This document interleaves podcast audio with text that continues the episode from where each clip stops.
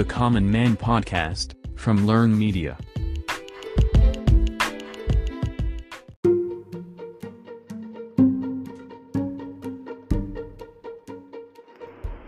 எல்லாருக்கும் வணக்கம் நாம் இந்த பாட்காஸ்ட்டில் பார்க்க போகிறவர் நியூயார்க் சிட்டியில் ஆயிரத்தி தொள்ளாயிரத்தி அறுபதுகளில் ஒரு திரைப்பட இயக்குனருக்கும் திரைப்பட நடிகைக்கும் மகனாக பிறந்திருக்காரு இந்த குழந்தை போதைப்பொருளுக்கு அடிமையாகுது. போதைப்பொருள் யூஸ் பண்ணுறது எழுபதுகளில் ஒரு பெரிய விஷயம் இல்லை தான் ஆனாலும் அந்த குழந்தை தன்னுடைய அப்பாவால் ஆறு வயசுலேயே போதைப்பொருளை யூஸ் பண்ணுது. நாளடைவில் தனக்கு தெரியாமலே போதைப்பொருளுக்கு அடிமையும் ஆகுது. அப்பாவுக்கும் மகனுக்கும் நடுவில் இருக்க லவ் நிறைய விதத்தில் டெவலப் ஆகும். ஆனால் இந்த குழந்தைக்கும் அப்பாவுக்கும் போதைப்பொருள் யூஸ் பண்ணுறதுல தான் லவ் டெவலப்பே ஆகுது. ஒரு பக்கம் அப்பாவோட போதை பாசம் இன்னொரு பக்கம் அம்மா சொல்லித்தர நடிப்பு அப்படின்னு இந்த குழந்தை வளருது. அம்மாவோட முயற்சியால் தொடக்க தொண்ணூறுகளில் ஒரு முக்கியமான கதாபாத்திரத்தில் நடித்து பெரிய பெயர் வாங்குறாரு. நடிக்க போயிட்டா ஸ்ட்ரெஸ் இருக்கும் தான் அதை சமாளிக்க நிறையா வழி இருந்தாலும் ஏற்கனவே போதைக்கு அடிமையானவனுக்கு ஒரு வழி தான் தெரியுது. அதுக்கப்புறம் பல போதைப்பொருள் சம்மந்தப்பட்ட வழக்குகளில் மாட்டி ஜெயிலுக்கும் போகிறாரு இவர் எந்த அளவுக்கு போதைக்கு அடிமைனா உயிருக்கு உயிராக காதலிச்சு கல்யாணம் பண்ணிக்கிட்ட பொண்ணும் இந்த ட்ரக்கால் இவரை விட்டுட்டு போகிறாங்க அப்படி அடிமையாக இருக்கவர் ஒன்றரை வருஷம் ஜெயிலில் வாழ்க்கையை கழிக்கிறாரு.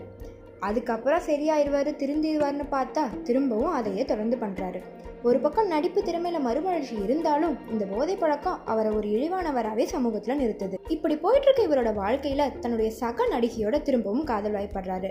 ஆனால் அந்த நடிகை போதை பழக்கத்தை விட்டாதான் நம்ம வாழ்க்கை நல்லா இருக்கும் அப்படின்னு சொல்லி சொல்கிறாங்க அவரும் அதை விட ட்ரை பண்ணிக்கிட்டு இருக்காரு. இதற்கு நடுவில் அவங்களுக்கு கல்யாணமாய் ஒரு அழகான குழந்தையும் பிறக்குது. அந்த குழந்தைய பார்க்குறப்ப தான் அவருக்குள்ள ஒரு குற்ற உணர்ச்சி ஏற்படுது.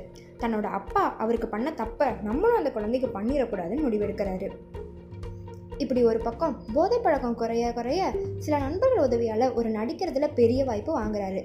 அதுக்கப்புறம் ஒரு வாழ்க்கையில் நடந்தது எல்லாமே நைன்டி சிக்ஸ் பட த்ரிஷா சொல்கிற மாதிரி கனவுல கூட நடக்காதுன்னு ஏங்குனது.